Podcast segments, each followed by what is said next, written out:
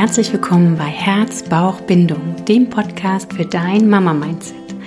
Ich habe heute wieder ein Interview für euch und zwar mit der wundervollen Alexandra von Puntarella. Sie ist Wochenbettköchin und Ernährungsberaterin im Bereich TCM, Ayurveda. Sie ist noch so viel mehr und hat da wirklich ihre Passion in ihren Beruf eingepackt. Und ja, es ist wunderschön, ihr zuzuhören. Es gibt ganz viele tolle Inspirationen, ganz viel Wissen ähm, über das, was uns gut tut als Menschen, als Mamas, als frisch gebackene Mamas. Und es geht in diesem Interview auch darum, was ist traditionelle chinesische Medizin, was ist Ayurveda, was für eine Wochenbettkultur macht Sinn, dass wir uns das hier wieder angewöhnen.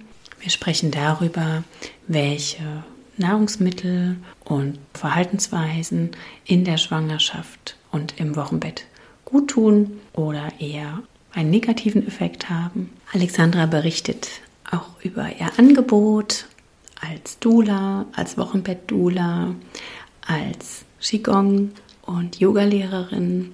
Ja, da ist so viel drin und so viel Infos rund um die Themen Schwangerschaft und Wochenbett warten hier auf dich.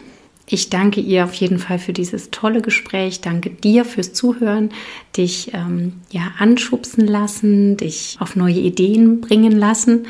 Und vorab möchte ich noch mal ganz kurz auf meinen Kurs Du als Mama hinweisen. Also wenn du gerade schwanger bist und tiefer eintauchen möchtest, dich ganzheitlich und tiefgehend auf dein Mama-Sein, auf deine Geburt, auf dein Wochenbett vorbereiten möchtest, dann bist du in meinem Kurs genau richtig.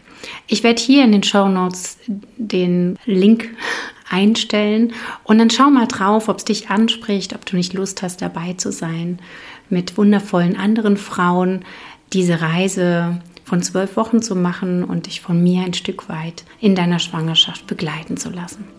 In diesem Sinne freue ich mich, dass du jetzt da bist, dass du dich hier entschieden hast, uns zu lauschen. Und los geht's mit diesem schönen Interview.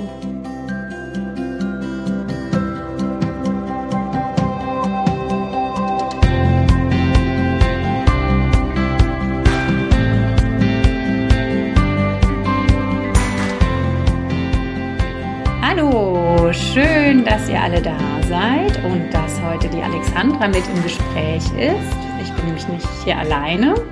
Und du, ähm, Alexandra, bist jetzt hier mit mir im Gespräch, weil du Wochenbettköchin bist. Aber nicht nur das, Alexandra ist noch so, so viel mehr. Und ich glaube, wir werden hier ein wundervolles Gespräch zu allen möglichen Themen rund um Schwangerschaft und vor allen Dingen das Wochenbett haben. Und ich glaube, ähm, ja, jede interessierte Frau kann hier ganz viel mitnehmen, wie sie für sich sorgen kann in ja. dieser sensiblen Zeit. Willkommen, Alexandra, und du darfst mal loslegen und einfach sagen, was bist du denn noch? Wer bist du? Warum bist du hier bei mir im Interview? Ja, hallo, liebe Christina. Vielen Dank für die Einladung zu deiner tollen Podcast-Reihe. Ich bin sehr, sehr glücklich darüber, heute mit dabei zu sein. Ähm, ja, ich bin die Alexandra Jesch-Böhnhardt und begleite als Puntarella, das ist mein Firmenname, ganz viele Frauen und ihre Familien letzten Endes vom Kinderwunsch über die Schwangerschaft, die Geburt, das Wochenbett, die Stillzeit und oftmals noch darüber hinaus. Also wirklich so diese Zeit des Mama-Werdens und Mama-Seins. Das ist so mein großer Schwerpunkt. Und es war mir immer schon ein Anliegen, äh, Frauen ganzheitlich zu begleiten. Und das mache ich insofern, dass ich einerseits auf emotionaler Ebene einfach da bin und den Mamas ein offenes Ohr schenke, schon in der Schwangerschaft und den Paaren vor allem. Und schaue, was gibt es da für Fragen, äh, gibt es da irgendwelche Sorgen oder Ängste, die jetzt die Geburt anbelangen oder eben später dieses Mama-Werden? Äh, was verändert sich auch in der Partnerschaft nach der Geburt? Und das mache ich als Dula. Ähm, dann die andere Ebene ist die körperliche Ebene, wo ich begleite. Da bringe ich vor allem mein Wissen aus dem Yoga und dem Qigong mit rein. Mache so in der Schwangerschaft so geburtsvorbereitende Spinning Babies Übungen. Spinning Babies vielleicht ganz kurz. Das sind ganz sanfte Übungen, die schon in der Schwangerschaft helfen, dass das Baby genügend Raum findet im Körper. Man bringt den Körper in Balance, man arbeitet mit Schwerkraft und mit Bewegung und schafft eben mehr Raum, dass das Baby in der Schwangerschaft schon die für sich optimale Position findet und es dann während der Geburt einfach leicht hat, auch durch den Geburtskanal zu kommen. Ganz, ganz was Sanftes. Es geht viel um Selbstermächtigung des Paares, der Mutter, auch während der Geburt. Mhm. Dann gibt es noch die andere Ebene, eben über das, was wir heute noch viel sprechen werden, die Ernährung. Ähm, ich bringe ganz viel aus meiner DCM-Ernährungserfahrung mit rein. Ich bin DCM-Ernährungsberaterin, also traditionell chinesische Medizin. Und koche jetzt speziell im Wochenbett für Mamas mit Rezepten aus der DCM und aus dem Ayurveda, weil es da ganz, ganz viel Ressourcen und Rezepte gibt aus äh, diesen beiden Richtungen für diese wundervolle Zeit, die ersten 40 Tage. Ja. Das vielleicht einmal dazu, was ich quasi mit den Paaren mache. Und seit zwei Jahren begleite ich und gemeinsam quasi mit meiner sehr lieben Kollegin, der Stefanie Jone, viele werdende Wochenbett-Doulas und Wochenbett-Köchinnen. Wir haben ein Training, ähm, zwei Trainings eigentlich, wo man eben Wochenbett-Doula und Wochenbett-Köchin werden kann. Und da sind mittlerweile schon einige äh, fertig und ich bin ganz, ganz glücklich und stolz, dass da viele schon äh, wirklich so ihre Projekte geboren haben. Es gibt jetzt das erste Wochenbett-Catering in Wien und in Deutschland passiert ganz viel und es ist wirklich schön, das zu sehen, dass da das tut. In, in welchen Städten passiert denn viel? Weil das ist jetzt vielleicht direkt was, weil ich glaube, die meisten hören ja aus Deutschland zu und ich finde, das ist ja sowas, da geht mir das Herz auf, dass es halt mehr Raum haben darf. Ähm, bemuttert zu werden auch. Ne? Also Catering, Wochenbett-Catering heißt ja auch, man sorgt für sich oder man lässt für sich sorgen. Wo, wo ist das in Deutschland zum Beispiel ähm, am Also aktuell jetzt beim, beim jetzigen Training, jetzt beim Kochen zum Beispiel, es sind 19 Teilnehmerinnen und davon sind zwei Drittel aus Deutschland und ich habe es wirklich so ganz über ganz Deutschland verteilt. Äh, in Hamburg sitzt gerade der Mama, die ganz aktuell sehr, sehr motiviert ist mit fünf Elemente Ernährung im Wochenbett und da gerade was aufbaut. Ähm, die Nuri Mom ist mit dabei, die ist eh recht bekannt, glaube ich. Die macht so Wochenbett Catering, die ist jetzt auch bei der Ausbildung mit dabei. Dann, die ist, glaube ich, in der Nähe von Köln. Äh, mhm. Müssen wir mal schauen. und ich habe geschaut, das ist wirklich so Bonn, Frankfurt, äh, München ist jemand mit dabei. Also es ist so bunt gemischt. Ich habe viele Mütterpflegerinnen, Mama-Hilfen auch aus Deutschland, die eben sagen, sie möchten noch gerne sich da vertiefen im Kochen und schauen, nicht nur jetzt so Standardrezepte, ich sage jetzt so wie Pasta mit äh, Sauce Bolognese oder so, sondern oder die Hühnerkraftsuppe, die eh sehr viele kennen, sondern was mhm. gibt es denn sonst noch für Gerichte, wo man sagen kann, da kann man wirklich speziell Mamas stärken und nähren und eben übers Essen auch ganz viel Liebe der Mama mitgeben, dass sie da einen guten Start in ihre Zeit des Mamaseins hat. Mhm. Schön, ja. Ja, da dürfen wir gleich noch ein bisschen eintauchen. Was, was sind denn da Anteile oder wo, ähm, wo kann man denn da hinschauen? Magst du mir noch ein bisschen was über deinen Weg erzählen? Warum bist du bei dem Thema gelandet? Warum äh, ist das so dein Herzensprojekt? Ja, darüber habe ich ein bisschen länger nachgedacht, ähm, weil mein Leben so ein meanderreiches ist und jetzt sind zwar gerade Linie, aber ich habe so im Reflektieren herausgefunden, dass, glaube ich, schon alles wirklich in meiner Kindheit begonnen hat. Ich habe das ganz große Glück gehabt, dass ich ganz viel Liebe von meiner Mutter mitbekommen habe. Und ich glaube, das ist wirklich meine größte Ressource auch für meine jetzige Arbeit. Dass da so viel Liebe und Vertrauen noch immer da ist, wo ich merke, das kann ich sehr, sehr gut weitergeben.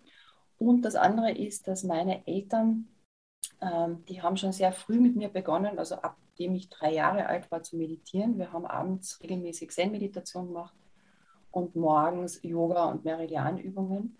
Und das heißt, diese Nähe zu einerseits dieser Körper- und Energiearbeit ist wirklich schon in meiner Kindheit begründet. Ich habe eine riesige Bibliothek gehabt, die war voll mit Yoga-Büchern, Chakrenbüchern, Qigong, fünf Elemente Ernährung. Meine Mutter war Lehrerin für Kochen und Ernährung.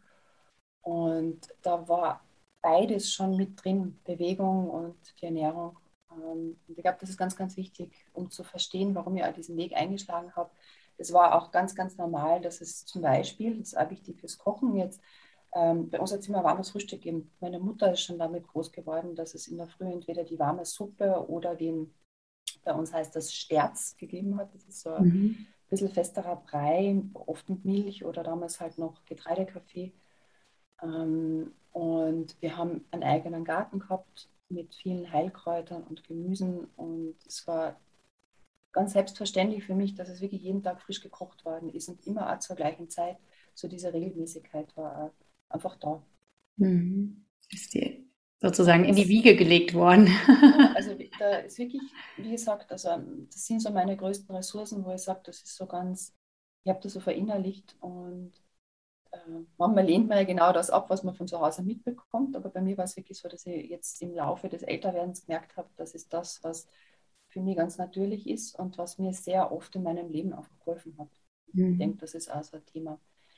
Und warum jetzt Schwangerschaft, Geburt und Wochenbett? Warum diese Zeit? Und das hat mich länger beschäftigt, weil es hätte ja auch irgendwas anderes sein können oder Frau, also anstatt Frauenarbeit, keine Ahnung was. Ähm, und ich habe dann festgestellt, heute in der Früh beim Laufen, nämlich ist mir das dann gekommen, dass ich seit ich schwanger bin ähm, die größten Wachstumsschritte in meinem Leben gemacht habe. Und das liegt daran, dass mit dem Beginn meiner Schwangerschaft ist so ganz stark der Wunsch in mir gewachsen, dass ich die Themen, die ich jetzt von mir selbst äh, zu Hause mitbekommen habe, also es gibt ja immer nicht nur Schönes, sondern auch Schwieriges, dass es mir wichtig war, das nicht an mein Kind weiterzugeben in der Art und Weise und diesen roten Faden, der so über Generationen weitergegeben worden ist. Ähm, also in meiner Familie war nicht nur Buddhismus, sondern auch viel Katholisches über die Großmutter und da ist ja viel Scham, Schuld und so behaftet. Und da war mir sehr wichtig, das nicht weiterzugeben an meinen Sohn. Und da habe ich damals schon begonnen, in der Schwangerschaft einerseits mit Einzeltherapie, Paartherapie, ganz vielen so Imago-Paardialogen mit meinem Partner, weil mir auch schon bewusst war, es wird sich was ändern. Mit, wenn wir ein Kind bekommen, ist dann nicht nur die Zweierbeziehung zwischen uns, sondern da gibt es noch jemanden dritten. Es wird was anders werden. Und wie können wir da gut weitergehen, auch als Paar und in Verbindung bleiben? Und ganz, ganz wichtig war auch noch, dass ich ähm, dann gleich eigentlich nach der Geburt meines Sohnes, wirklich drei Monate später, mit so einem Frauentraining begonnen habe, das so Energie, Körperarbeit, psychotherapeutische Begleitung war, ähm, wo es ganz viel ums Frausein, Weiblichkeit und die unterschiedlichen Rollen als Frau gegangen ist. Eben wie, wer steckt alles in mir, die Frau, die Mutter, die Tochter und wie finde ich da einfach einen harmonischen Ausgleich zwischen all diesen Rollen und wo sind meine Ressourcen, dass ich da auch immer wieder auftanke mhm. äh, und Raum für mich schaffe. Und ich denke, dass ähm, ja, und daneben halt so Sachen wie ganz viel gewaltfreie Kommunikation, ganz viele Bücher gelesen, Jesper Juhl, also all das, wo ich mir gedacht habe, wie, Kibi, wie gelingt es mir, dass ich meinem Sohn äh, auf liebevolle Art und Weise Grenzen setze, ihn begleite, ihn nicht erziehe, sondern eben mit ihm gehe. Und in diesen vielen Jahren, mittlerweile, er wird jetzt 13 in ein paar Tagen, ähm, bin ich gleichzeitig ganz viel gewachsen und würde sagen, dass mein Sohn jetzt neben meinem Partner einfach mein größter Lehrmeister ist in diesem Leben.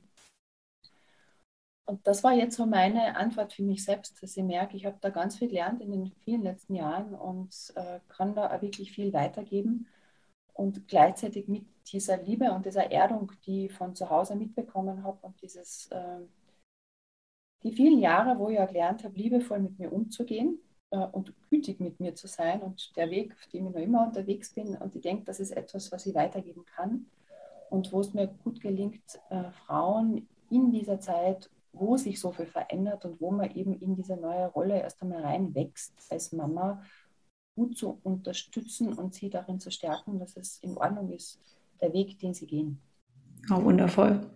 Das hast du so schön zusammengefasst. Das ist ja auch genau meine Vision. Also da sind wir uns, da können wir uns die Hände reichen, weil das so, ja, also auch für mich sind meine Kinder mein größte, meine größten Lehrmeister und ähm, wir dürfen auch einfach ein Stückchen zurückkommen zu uns selbst und das vielleicht auch gerade in der Schwangerschaft zu starten, ist einfach der beste Zeitpunkt, wenn nicht schon vorher da so eine Reise begonnen hat. Ne? Also ich denke, so wertvoll, um nicht irgendwo den Fußabdruck, den man selber gekriegt hat, weiterzugeben. Ne? Einfach, ja, so schön. Und so wichtige Elemente und so wertvolle Elemente, die du da mit reinbringst. Ja, ja, sehr, sehr schön. Magst du, magst du ein bisschen einsteigen in die einzelnen Themen? Also würde ich jetzt gerne. Ähm, TCM, also manche meiner Hörerinnen haben jetzt auch schon oder kennen mich jetzt einfach als Hebamme. Ich habe ja auch eine Akupunkturausbildung, habe auch so ein bisschen ne, mit Ernährung es angetatscht, sage ich jetzt mal, bin da eher so äh, ne, die Frau der Nadel. also, es gibt Beschwerden, okay, dann machen wir was so ungefähr. Aber TCM ist ja so viel mehr. Magst du mal sagen, was ist TCM? Ähm, was, wo spielt das in deine Arbeit mit rein? Genau, also TCM, habe ich eh schon kurz erwähnt, ist die traditionelle chinesische Medizin, die neben dem Ayurveda eine der ältesten Medizinen oder Medizinsysteme ist, die es gibt auf der Welt, also über schriftliche, äh, ich glaube, schriftliche ähm, Schriften quasi oder halt schriftliche Nachweise reichen bis über zweieinhalbtausend Jahre zurück und man kann wirklich bis über 5000 Jahre zurückreichendes Wissen noch finden, das mündlich überliefert worden ist. Ähm, vielleicht ganz kurz, ähm, beides. Ich würde das kurz zusammenfassen, weil es gibt viele Ähnlichkeiten zwischen beiden Systemen. Warum es mich auch so anspricht, es sind ganzheitliche Systeme, wo es darum geht, dass man den Menschen nicht nur als äh, Sammelsurium seiner Symptome sieht oder halt nur den Körper sich anschaut, sondern wirklich schaut, okay, es gibt den Körper, aber es gibt auch Emotionen, die immer mit reinspielen in die eigene Befindlichkeit, ins Wohlbefinden, in die Gesundheit. Äh, es gibt geistige Ebenen, wo man sagt, wie stehe ich zu meinem Leben, wie sehe ich mein Leben, was erzähle ich mir selber über mich selbst und über mein Leben. Das beeinflusst auch quasi meine Gesundheit. Und das äh, war für mich schon sehr, sehr früh prägend, weil ich, weil ganz kurz noch, um zu verstehen, warum das auch für mich so wichtig ist, äh, mit 15 das Glück hatte, nach einer sehr langen Gastritis, ich war immer schon sehr ähm, ich habe einfach, sehr viel gelernt und habe drei Instrumente gelernt und habe nebenbei noch getanzt schon als Jugendliche. Also habe sehr viel gemacht und da war sehr viel Stress da damals schon und war zuerst bei schulmedizinischen Ärzten und die haben mir dann halt irgendwelche Mittelchen verschrieben, die natürlich kurzfristig diese Magenschmerzen weggebracht haben, aber letzten Endes nicht wirklich weg. Also die Ursache ist nicht herausgefunden worden. Und dann hat meine Mutter mich zum DCM-Arzt gebracht und der hat sich wirklich eineinhalb Stunden Zeit genommen und hat sich angeschaut, okay, wie sieht denn mein aktuelles Leben überhaupt aus? Wie lebe ich denn mein Leben? Gibt es Ruhezeiten? Was esse ich? Äh, wie stehe ich zu mir selbst? Bin ich liebevoll zu mir selbst oder eben sehr, sehr streng und teile mich sehr, sehr streng ein? Und durch diese Begleitung von ihm habe ich gemerkt, ich kriege das wirklich weg. Die Gastritis war dann weg. Natürlich, so wie du sagst, mit damals begleitet Akupunktur, Ernährungsempfehlungen, Kräuter, und so viele unterschiedliche Wege, ähm, die da begleitend mit dabei waren, dass sie selbst verstehen habe können, was und gleichzeitig eben selbst verstehen habe können, was kann ich selbst ändern, damit es mir besser geht. Und das würde ich sowohl bei der DCM als auch beim Ayurveda sehen. Es geht vor allem um diese Selbstbestimmung, dass man herausfindet, man ist jetzt halt abhängig von irgendwelchen Mittelchen, die verschrieben werden. Begleitend sind natürlich Kräuter und Akupunktur sehr, sehr super. Aber man kann eben über die Ernährung und über den eigenen Lebensstil, indem man schaut, ich mache genügend Bewegung und habe aber auch genügend Ruhezeiten dazwischen, ganz viel beeinflussen, dass Körper, Geist und Seele einfach im Gleichgewicht sind und wir uns wohlfühlen. Ja, mhm. ja. Mhm. ja so schön. Ja. Und Ayurveda jetzt im Gegensatz, also wo kommt das jetzt her? Also weil du eben jetzt TCM angesprochen hattest.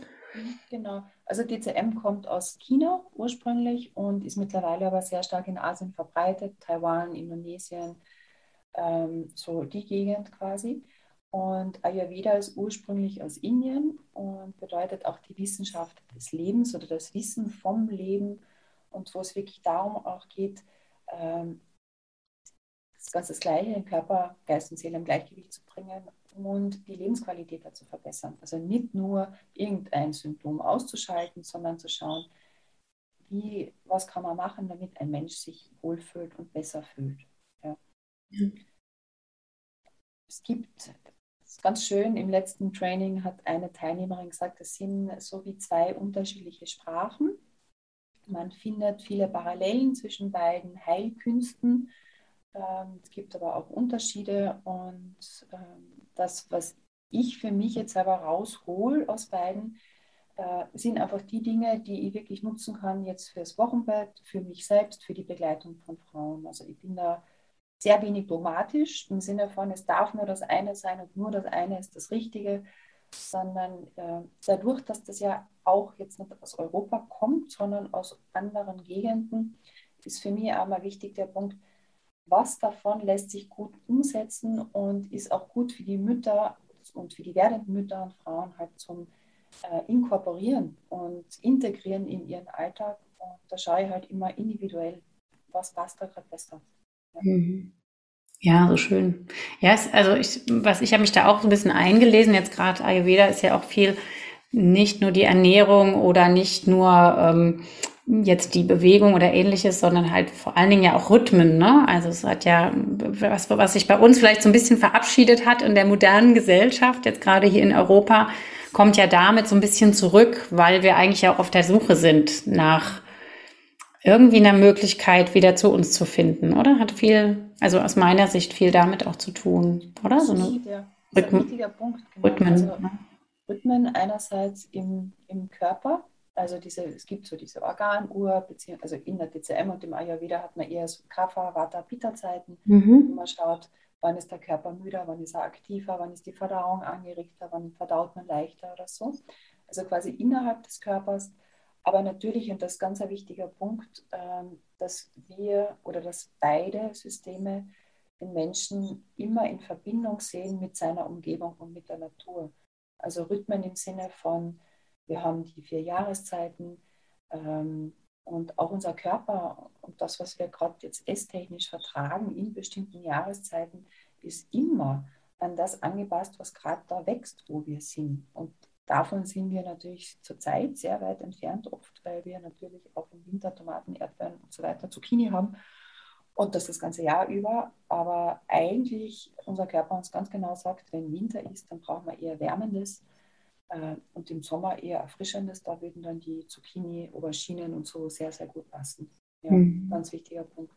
Und natürlich, es ist noch mehr. Es ist letzten Endes äh, ein philosophischer Ansatz, wo es darum geht, dass wir auch diese Harmonie und das Gleichgewicht zwischen uns und unserer Umgebung, sprich eben, wie gehen wir mit der Natur um, also dieses Gleichgewicht finden, mhm. ähm, einen friedvollen Umgang auch mit äh, und einen dankbaren Umgang auch äh, mit all dem, was wir geschenkt bekommen von außen und natürlich mit allen anderen Lebewesen, die uns umgeben. Ja, mhm. ja so wertvoll. es ist äh, so schön, auch für mich ist es ein Stück weit über den Tellerrand gucken ne? und die Dinge mit reinholen, die merken, man, die tun einem gut, sozusagen, ne? So ein bisschen das sich damit rauszunehmen. Hm. Ja, schön. Was bedeutet denn das jetzt für dich konkret im Hinblick auf die Schwangerschaft und das Wochenbett? Was gibst du mit? Also jetzt gerade auch ähm, als Köchin oder als äh, Begleiterin. Wie, wie gehst du das an? Welche, vielleicht kann man sagen, Tipps oder welche, ne? Wie, ja, wie gehst du das Thema an? Genau. In der Begleitung. Also jetzt in der Schwangerschaft ist oft wirklich so, dass ich viele Mamas mit Kinderwunsch habe, die kommen und sagen, sie haben jetzt über viele Jahre versucht, Kinder, also schwanger zu werden.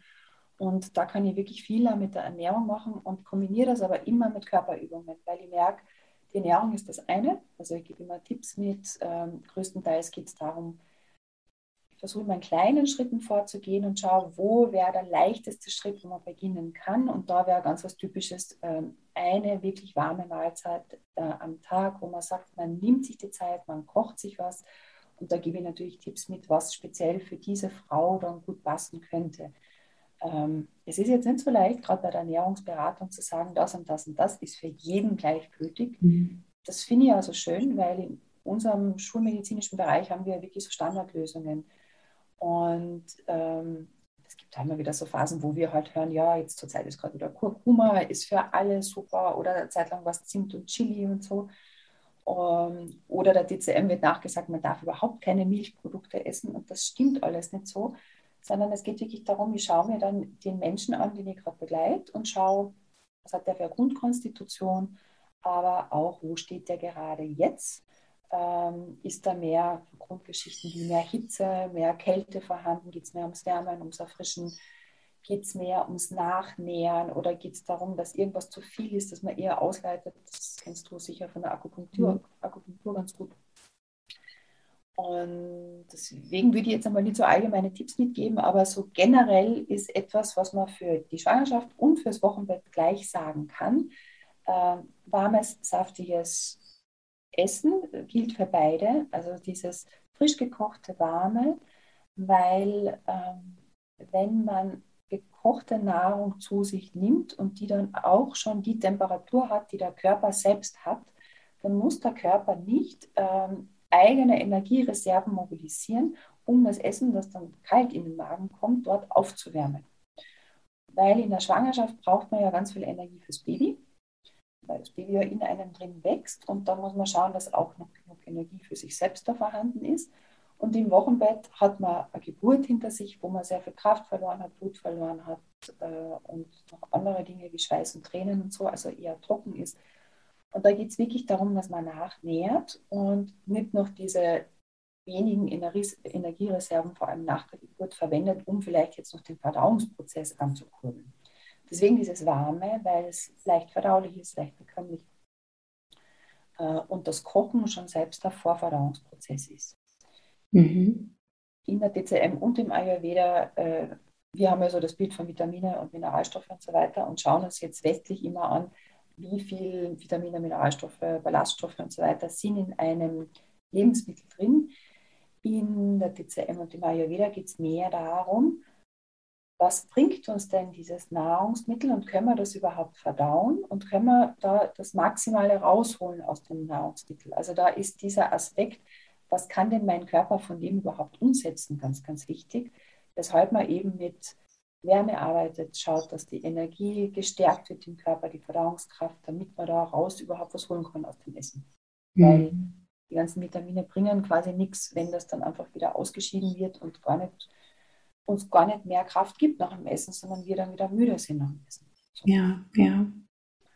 Auch ein Einfluss sicherlich dieses, wie viel esse ich und dann auch wieder der Aspekt Bewegung, ne, der damit reinspielt, weil kann ja auch jetzt ähm, einfach viel mich super gesund ernähren. Jetzt fällt mir die klassische Schwangere ein, ne, die dann hier den Mutterpass in die Hand bekommt hier in Deutschland und dann sofort googelt und sagt, okay, ich muss jetzt das essen, das essen, das essen und ich muss die Nahrungsergänzungsmittel nehmen. Und wenn ich das alles mache, dann bin ich super gesund. Und ähm, ja, so, da, da geht mir dann so dieser Aspekt, ne, so ein bisschen verloren oft. Ähm, okay, was ist so ganzheitlich äh, wichtig für die Schwangerschaft, ne?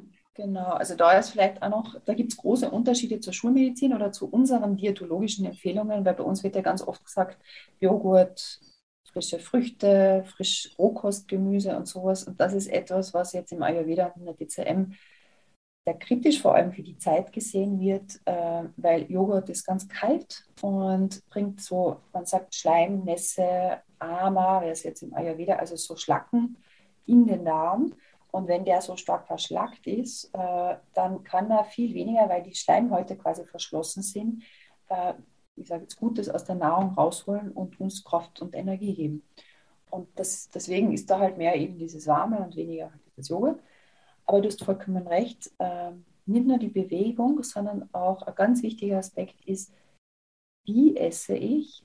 Nehme ich mir Zeit beim Essen? Ähm, was führe ich für Gespräche beim Essen? Haben wir Streitgespräche oder stressige Alltagsgespräche während dem Essen? Komme ich dazu, während dem Essen überhaupt einmal richtig durchzuatmen, damit das Ganze einmal wirklich gut äh, verdaut werden kann?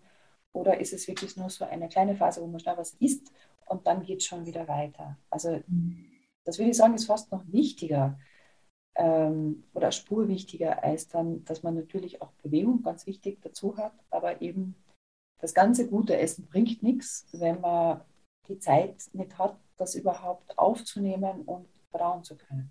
Hm, okay, okay. Wie gestaltet sich das jetzt konkret im Wochenbett? Also, weil da kann man ja, darf ich das so? Ja, ja, ja klar. Oder hast du? Ja, ähm, also da bin steige ich ja, oder sagen wir mal, bin ich seit Jahren ja sehr nah dran am Wochenbett und ähm, bringe da natürlich auch mein TCM-Wissen mit ein und ähm, empfehle. Und ähm, ich habe im Kopf möglichst keine Gurke und äh, Melone. die kommt jetzt die Zeit, ne, so, weil kalt und ähm, eher nicht so, ja, gut fürs Wochenbett, sage ich jetzt einfach mal. Dafür die klassische Wochenbettsuppe. Natürlich auch Zeit nehmen für all das. Aber was, was kannst du da sagen, hier jetzt, wenn Wöchnerinnen zuhören, weil es wird, der Podcast wird Wochenbett Köchin heißen oder irgendwie darauf hinweisen, dass wir darüber sprechen. Ähm, ja, was würdest du einfach einer Wöchnerin mitgeben? Weil die ja doch ähm, sehr, ja, ich will nicht sagen alle gleich, um Gottes Willen, ne? aber man ist ja in einem Zustand der Regeneration. Du hast eben schon gesagt, ne? man blutet, man, man hat einfach ähm, diese großen Veränderungsprozesse im Körper und da könnte ich mir schon sehr gut vorstellen, dass doch für viele das ja eine, ein relativ prinzipiell im Körper ähnlich ablaufender Vorgang ist. Ne? Die Schwangere ist ja, da sind da welche dabei, die sagen, okay, mir ist jetzt irgendwie zwei Monate schlecht, ich bin nur zu Hause. Die andere ist immer noch am Vollpower machen. Die eine hat drei Kinder zu versorgen, die andere ist mit dem ersten Kind schwanger und darf ganz viel entspannen. Ja, aber so im Wochenbett ist es ja doch sehr ähnliche Zeitfenster. Wie, was darfst du oder kannst du da so mitgeben? Ja, du hast vollkommen recht. Also in der Schwangerschaft betrachte ich es viel differenzierter, eben aus diesen Gründen, die du gerade erwähnt hast und noch mehr. Und im Wochenbett, ebenso wie du sagst, haben wir ähnliche Prozesse, die wir natürlich durch die Geburt durchgemacht haben. Wir haben Kraft verloren. Die Geburt braucht einfach viel. Es ist ein Kraftakt, wie ein großer Marathon.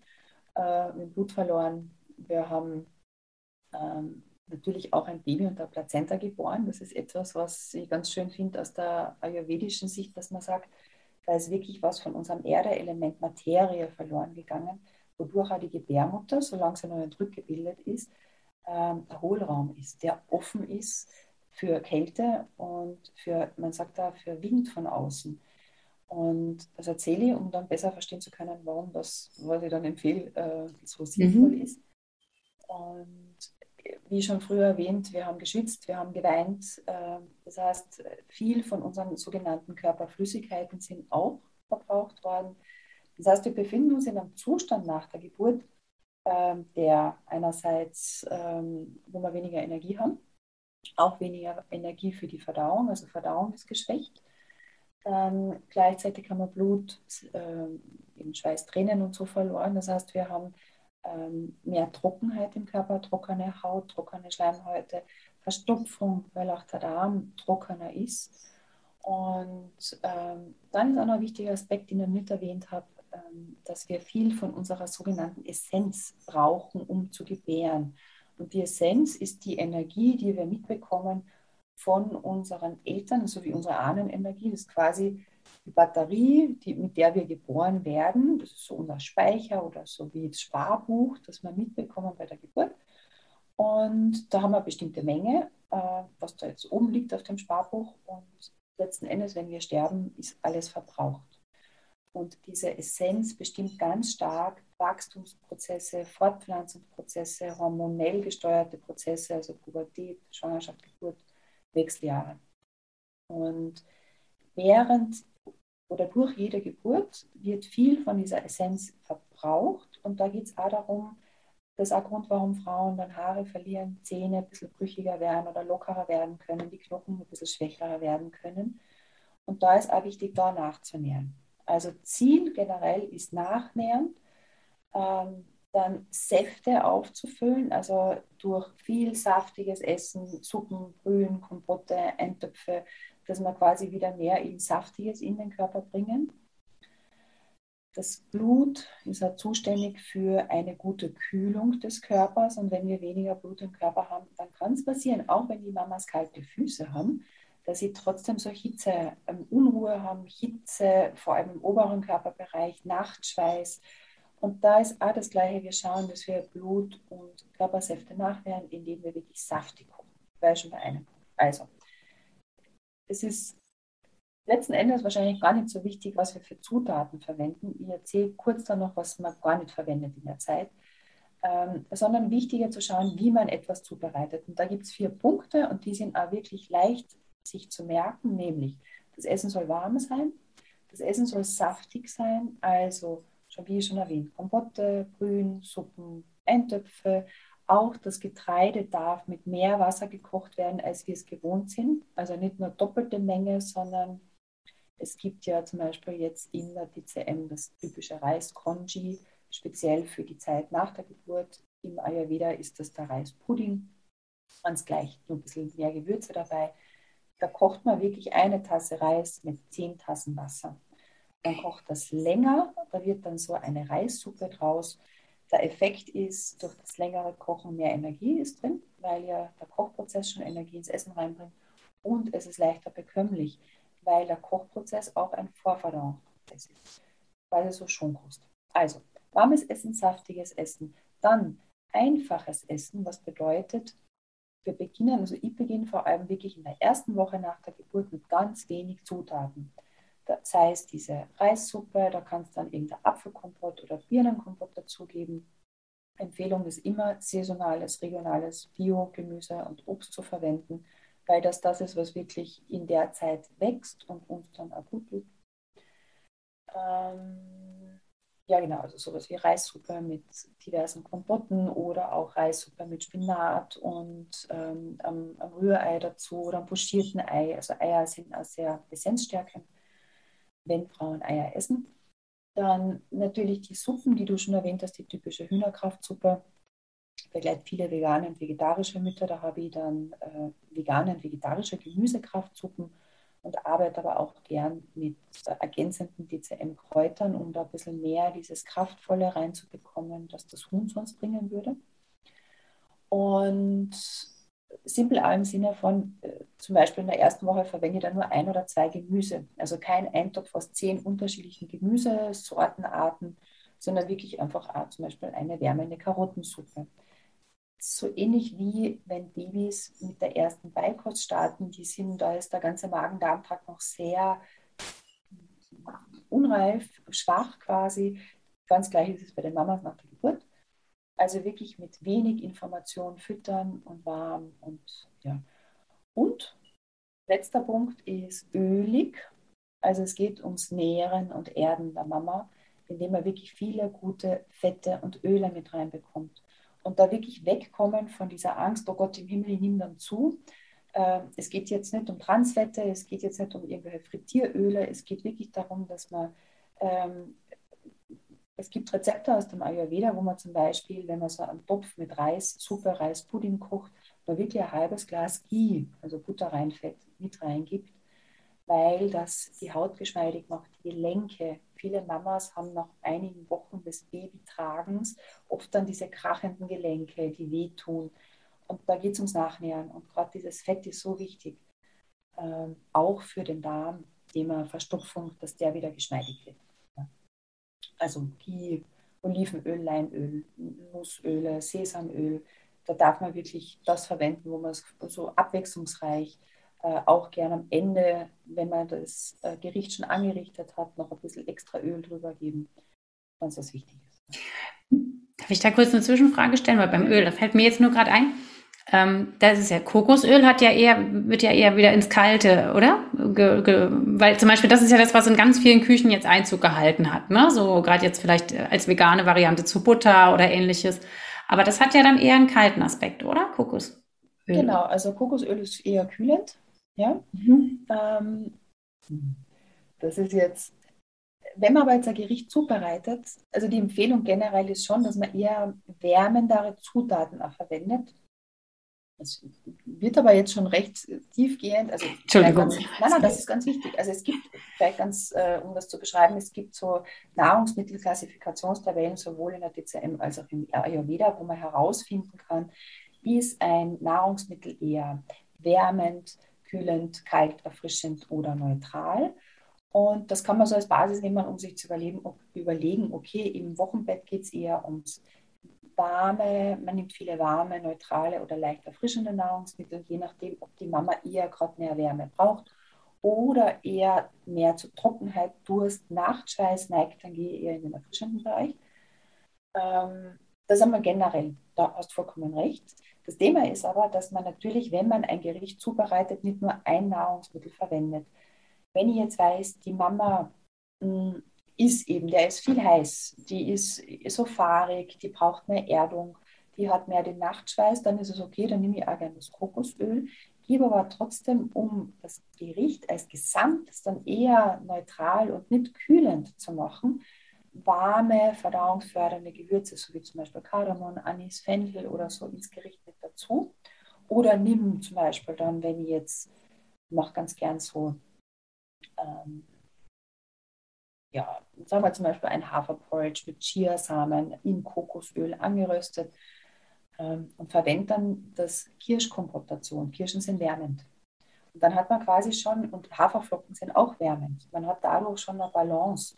um wieder dieses Erfrischende oder das Kalte des Kokosöls äh, ein bisschen wieder auszugleichen. Mhm. Das ist so diese große Kunst, das ist ein großer Teil auch meines Trainings, das nenne ich die Alchemie des Kochens, dass man ja nicht nur die einzelnen Bestandteile extra betrachtet, sondern sich immer überlegen muss, äh, ein bisschen so Magie finde ich beim Kochen. Man nimmt unterschiedliche Zutaten, wie wirken die aufeinander und was kommt dann zum Schluss raus, wie wirkt das dann als Gesamtes. Das ist ein bisschen die Kunst. Ja, ja, total spannend, ja. Aber also gerade diese vier Aspekte finde ich total, total wertvoll, die auch mitzukriegen, weil ich glaube, da kann auch jede Frau selber auch ein bisschen schauen, was, äh, ja, gibt es jetzt einfach die erste Woche nur Pizza vom Pizzabäcker, ne? So. Vielleicht, ja genau, magst du was dazu genau, sagen? Genau, das ist, also das kann man wirklich ganz klar sagen, was man nicht machen sollte. Ja, also kurz nochmal zu wiederholen, ja, ist super. Warm, saftig, ölig, äh, simpel, also einfach. Und ich habe noch was vergessen, ganz wichtig, mit Liebe zubereitet. Deswegen ist es so schön, wenn man wirklich eine Unterstützung von außen hat, wo jemand sich die Zeit nimmt und für die Mamas was zubereitet, weil man als Mama selbst, wenn das Baby da ist oder vielleicht schon das zweite, dritte Kind oder so, die Zeit ist nicht da. Und es geht da wirklich in dieser Zeit nicht darum, dass man kocht, den Haushalt, Haushalt schmeißt, einkaufen geht, äh, und die Supermama schon von Anfang an, also super im Sinne von Powerfrau gleich am ersten Tag nach der Geburt, sondern es geht darum, dass man die Zeit hat, um zwei Dinge zu tun, nämlich sich ins Baby zu verlieben und mit dem Baby gemeinsam das Stillen zu erlernen. Ja, und das ist wirklich das einzig Wichtige. Deswegen jemand rundherum, äh, der eben liebevoll das Ganze noch zubereitet. Hm. So, was nicht das ist einfacher zu sagen, nichts Kaltes. Also kein Eis, keine kalten Getränke, wenig Joghurt. Wenn Joghurt, dann immer in Kombination mit einem warmen Gericht, wo man sagt, dann noch ein Dip-Joghurt drauf, das ist okay, wenn es draußen gerade sehr warm ist oder die Mama gerade sehr viel äh, Hitze verspürt.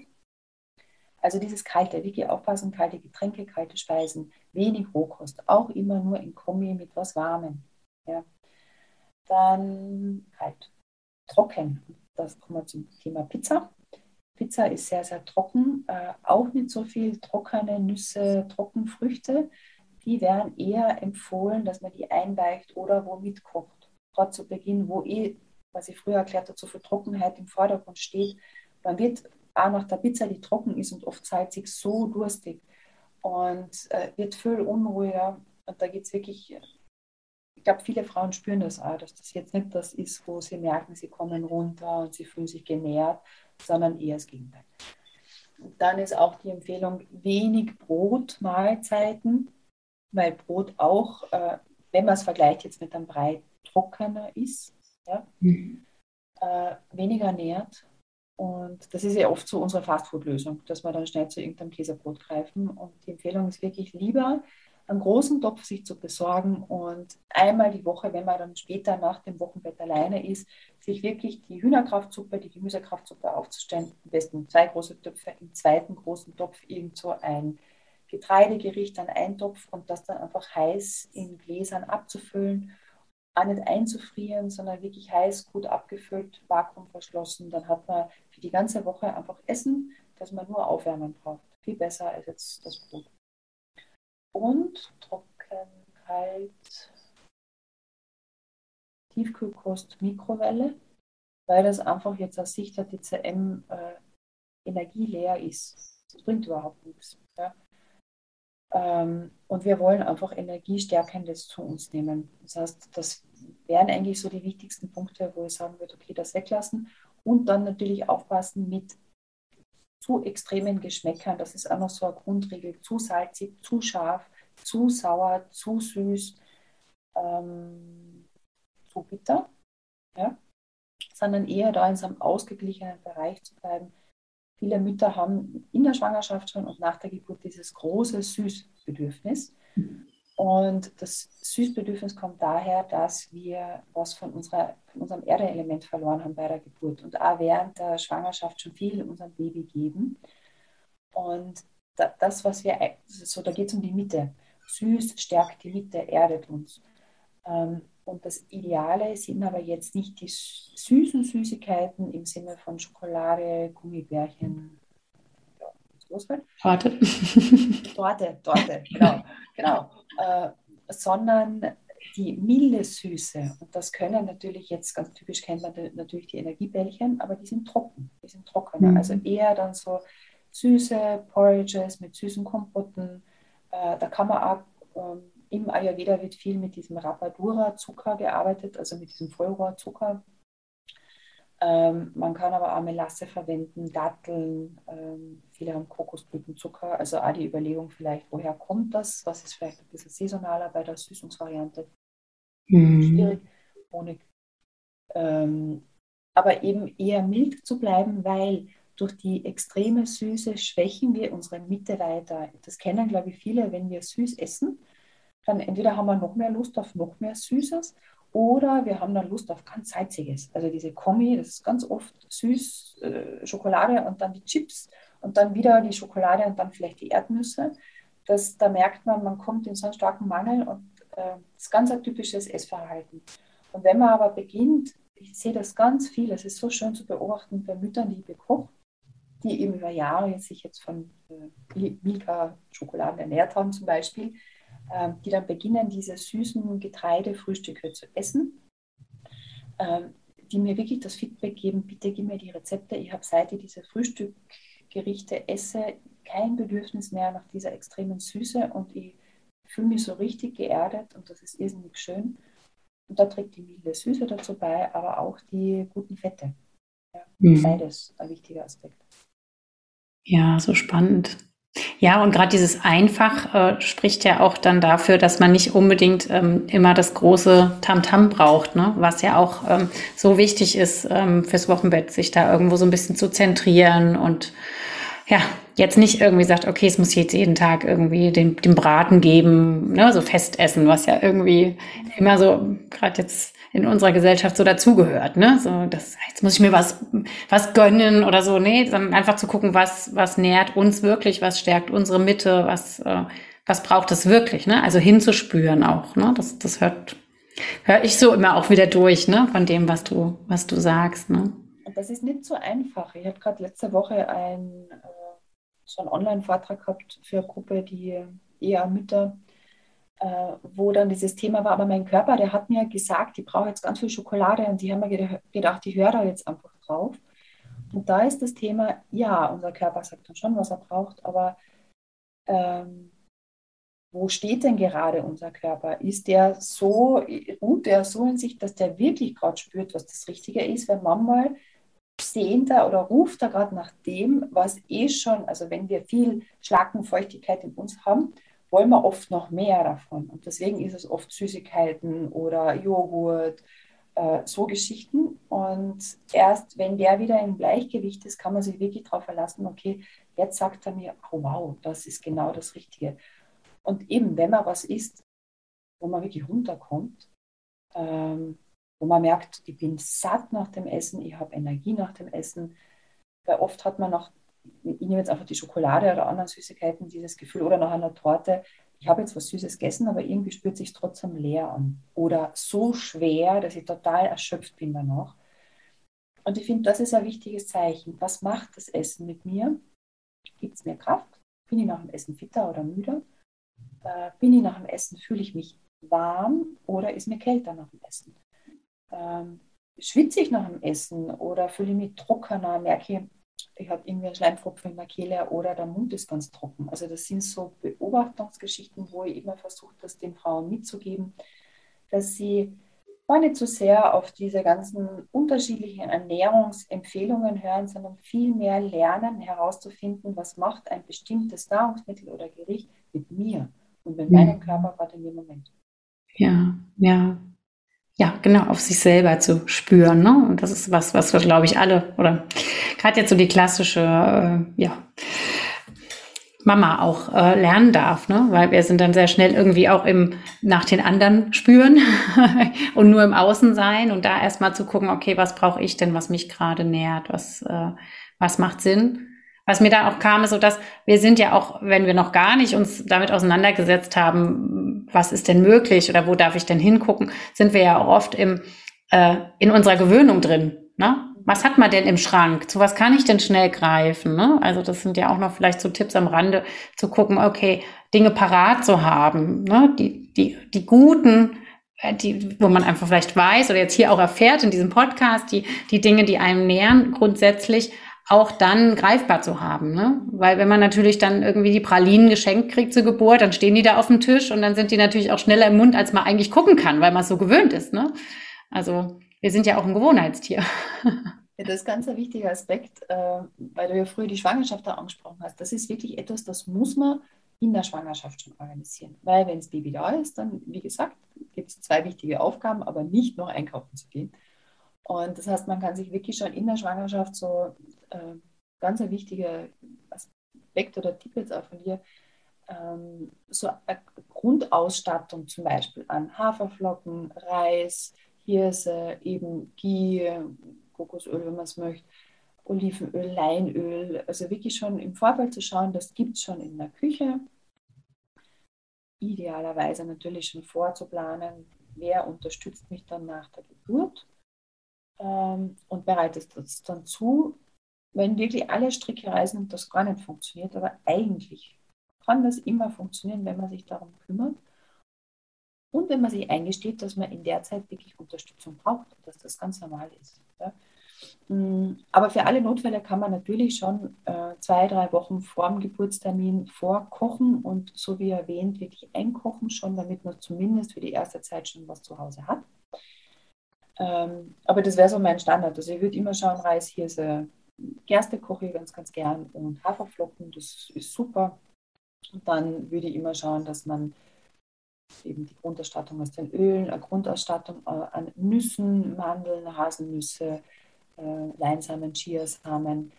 Ähm, das habe ich früher noch nicht erwähnt, das ist noch so ein wichtiger Punkt, um die, unsere Essenz zu stärken. Also auch zu schauen, dass man dann nach der Geburt äh, wieder mit voller Kraft rausgehen aus dem Wochenbett und eben keinen Haarausfall haben und keine Zähne verlieren und so.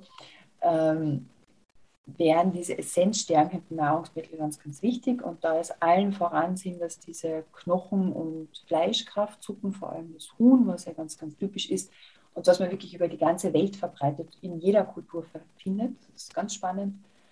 Ähm, gehen aber auch Rinderkraftbrühen. Ähm, je nach Jahreszeit äh, wird auch Ente oder wenn es kälter ist, sogar Lamm gehen oder so, je nachdem. Das ist eher untypischer für uns. Dann äh, Fisch, Eier.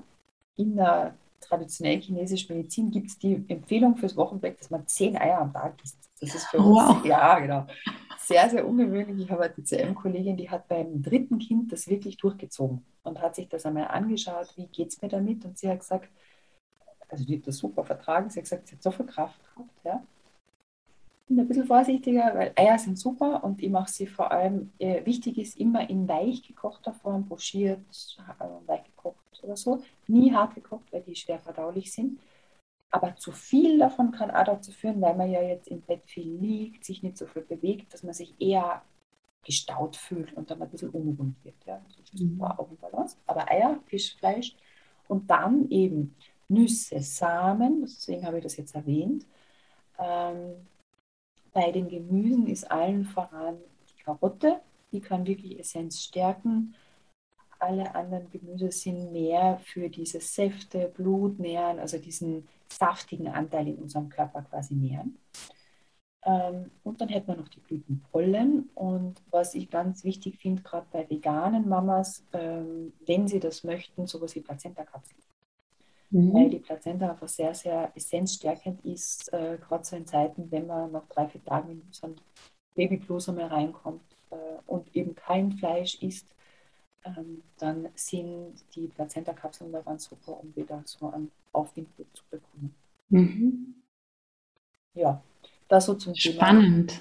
Ja, du hast da so viel, genau, du hast da jetzt so viel drin, das ist ja wirklich, da, da kann schon jemand direkt mal loslegen und sagen, ich plane mein Wochenbett. Also das, das war jetzt hier, ja, hast du uns ganz tief rein mitgenommen in deine Arbeit. Da danke ich dir jetzt. Also es ist toll. Ähm, ich würde jetzt langsam zum Ende kommen, weil ich glaube, so, äh, ich bin jetzt schon so sehr gefüllt, auch mit dem, man nimmt ja immer selber auch aus solchen Gesprächen was mit und ähm, Ich hatte heute Morgen mein Porridge, ja. Aber wieder nur gedacht, ja, es ist so wichtig, da auch einfach ein Augenmerk drauf zu haben und nicht irgendwie dieses schnelle, ei, heute Morgen ist, nee, ist nicht so wichtig. Ne? Also auch wie, wie wichtig nehme ich mich selber, wie wichtig nehme ich meine innere Energie, meine innere Stärke, um dann halt auch ähm, für mein Kind da zu sein, für meinen Alltag da zu sein. Also das kam mir jetzt noch so als so ein ganz wichtiger Aspekt und der, dass wir uns nicht irgendwie zu wichtig nehmen, weil wir sagen, naja, wir machen jetzt irgendwie so eine komische Ernährung. Ne? Wenn ich das jetzt mal hier so für, vielleicht für die eine oder andere Mama, die das hört, äh, da, was denn das jetzt? Ne? So, weil es gibt bestimmt ne, ganz viele, die vielleicht den Podcast hören, sagen, ja, okay, aber, ne, so, sondern dass man halt damit ähm, ganz viel für sich selber ähm, an wichtigen Grundstein legt, ne? wenn man da einfach mal hinguckt. Und wie du es, hast du eingangs gesagt, dass man vielleicht an kleinen Schräubchen schon mal dreht, ne? Nicht jetzt irgendwie die Pizza ausschlägt, wenn die Freunde vorbeikommen oder so, sondern dass man aber sagt, ja, aber ich esse jeden Morgen trotzdem was Warmes oder ich ähm, ne, gucke, dass ich, dass ich einfach noch Suppen mit reinbringe. Also dass man da so kleine Aspekte auf jeden Fall mit reinnimmt. Dass man da nicht so ins Perfekte abrutscht und denkt, so, man müsste jetzt alles machen, ne? Das ja. Vor allem, also es geht super, eben wenn man begleitet wird in der ersten Zeit, weil da weiß man, okay, das Essen ist fertig, man muss sich überhaupt keinen Kopf darüber machen, man isst genau das, was da ist. Und so wie du sagst, dann für später eh wieder dieser Aspekt, liebevoll und gütig mit sich zu sein und zu sagen, okay, was ist möglich? Meistens ist es wirklich, dass wenn man mit einem warmen Frühstück in den Tag startet, super. Also dann hat man diesen guten Beginn und vielleicht schafft man noch einmal die Woche einen Riesentopf mit Suppe, mit Brühe zu kochen und die einfach dann abends irgendwie einzubauen und abends eine Suppe zu essen, dann so als nächsten Schritt irgendwann einmal. Und schon fertig vorgekocht, man muss es nur aufwärmen. Ja, ja, so schön. Ich mag auch dir jetzt so meine letzten äh, Fragen stellen. Ich habe ja immer so fünf Fragen, die ich gerne jeder äh, Interviewpartnerin und jedem Interviewpartner stelle. und die mag ich natürlich auch dir stellen, ähm, um das so ein bisschen abzurunden. Was bedeutet für dich Liebe? Ganz spontan aus dem Bauch heraus Verbundenheit. Mhm. In Verbindung sein mit einem selbst und mit dem mit drumherum, mit allem. Mit selbst, mit anderen und vielleicht aus der Fülle heraus zu schenken. Mhm. Ja, mhm. Zu empfangen. Schön. Was bedeutet für dich Glück? Ähnlich. es ist auch, es ist ganz spannend. Es ist wirklich das Gleiche. Also wenn ich merke, ich bin in Verbindung oder ich fühle mich verbunden eben mit den Menschen um mich herum, die ich liebe, dann geht es mir gut. Und auch in Verbindung aber mit der Natur, also dieses Draußensein, zu merken, dass, wie sich die Jahreszeiten ändern. Also dieses in Verbindung sein mit dem Leben. Ja. Ah, schön, schön. Was bedeutet für dich Freiheit? Zeitraum, atmen, Zeit zum Durchatmen, das ist Freiheit für mich. Ne? Nicht so getaktet zu sein, ja, ja. ähm, für was bist du aktuell besonders dankbar? Ah, ich bin dankbar dafür, Mama zu sein. Das ist ganz, ganz stark und ich glaube fast tagtäglich, dass das immer wieder hochkommt und immer denke, ich bin so, so dankbar, dass ich so einen wundervollen Sohn habe und dass ich all diese Erfahrungen machen darf und mitbekommen darf, wie der groß wird ich bin dankbar dafür, dass ich noch immer eine ganz tolle Mama habe und sogar noch eine Großmutter mit 94, wo diese, ja, wo diese Liebe und die, die jetzt bei der Großmutter zum Beispiel die Weisheit des Alters äh, noch weitergegeben wird. Also für diese Frauenlinie, die mir immer bewusster geworden ist in den letzten Jahren. Also dass da so viel liebevolle Unterstützung da ist und ich bin dankbar für die tiefe Verbundenheit mit meinem Partner. Also für meine Familie. Mhm. Schön. ähm, was würdest du ändern, wenn du es mit einem Fingerschnipsen tun könntest? Einen achten Tag in der Woche dazu wünschen, der nur mir gehört. Selfcare und was ja, Oder einen siebten irgendwie um, umtun oder so. Also das wäre Zeit, das passt zum Thema Zeit ganz gut. Ja, ja. ja. So schön. Oh, Alexandra, ich danke dir für das Interview. Ich finde, da war so viel drin und so viel, ja, so viel Tiefe und das fügt sich für mich sowieso Puzzlestücke so auch in das ein, was ich an Arbeit mache und was ich vermittle. Und ähm, das ist ja für mich jetzt und auch für euch da draußen, die den Podcast jetzt hören, sicherlich eine große Bereicherung, ähm, ja, in dem ganzen Sammelsurium, was ich hier so versuche in die Welt zu bringen. Also vielen, vielen, vielen Dank, dass du jetzt hier da warst und wir sprechen konnten. Ja, danke. dir.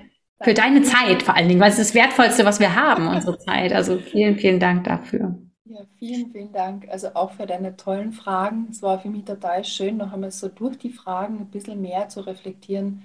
Eben, wie bin ich zu dem gekommen, was ich mache und was ich tue was sind da so die Motivationen dahinter oder die Gründe dafür. Es war sehr schön. Und ja, vielen Dank euch allen auch fürs Zuhören und eure Aufmerksamkeit. Und was vielleicht noch interessant ist zum Schluss, ich bin gerade dabei, mein E-Book abzuschließen. Also wenn, äh, wenn jemand Interesse an Rezepten hat, äh, eben zum Wochenbett, aber auch schon für die Schwangerschaft, dann gibt es äh, bald, zwei, drei Wochen oder so, äh, in, auf meiner Seite puntarella.at auch das E-Book das irgendwann einmal dann hoffentlich auch eine größere Printversion wird. Damit bin ich schwanger. Sehr schön. Ja, also ist, ich werde alles, alles, alles, deine, deine Homepage etc. alles ähm, verlinken in den Show Notes und ähm, ja, also ihr werdet äh, Alexandra finden und ähm, gerne, gerne geht mit ihr in Kontakt, schaut, ähm, was sie zu bieten hat. Und man weiß ja bei Podcasts auch nie, wann werden sie gehört, ne? Vielleicht in einem Jahr, zwei und ähm, was da alles noch so entstanden ist. Und aus meiner Sicht darf es einfach eine große Bewegung geben, dass das, was du jetzt auch machst, ne, diese Begleitung, diese, diese liebevolle, mh, hm, wie soll ich sagen, Stärkung und Bestärkung darf einfach noch mehr Einzug halten mit all dem, was da so an langem Wissen eigentlich schon da ist, ne, dass das einfach wieder mehr, mehr ankommen darf und wir sehen, okay, was können wir damit erreichen, ne? für uns auch gerade als Frauenstärke, dass das einfach viel mehr Stimme kriegt. Also das ja. Ja, vielen, vielen Dank. Und dir, liebe Zuhörerin, vielen Dank fürs Zuhören. Und ähm, wie gesagt, du wirst Alexandra in den Shownotes finden oder beziehungsweise vielleicht gibt's auch noch für mehr, wer weiß, an Zusammenarbeit. Das würde ich mir ein bisschen wünschen, weil ich glaube, da gibt's noch ganz viele andere Themen, wo wir noch mehr tiefer einsteigen könnten. Und ähm, wenn du jetzt zuhörst und sagst, das fand ich jetzt so spannend und ich habe da viel mitgenommen für mich, dann teile doch gern diesen Podcast. Ähm, wir freuen uns riesig über eine Rezension oder wenn du ähm, auch deine Meinung ähm, oder deine, deine Ideen dazu beitragen möchtest bei Instagram, dann tu das gern, fühl dich dazu eingeladen. Und auch ich danke fürs Zuhören und wünsche dir jetzt einen wunder wunderschönen Tag. Alles, alles Liebe, sagt Christina und Dankeschön und alles, alles Liebe auch aus Wien. Alexandra.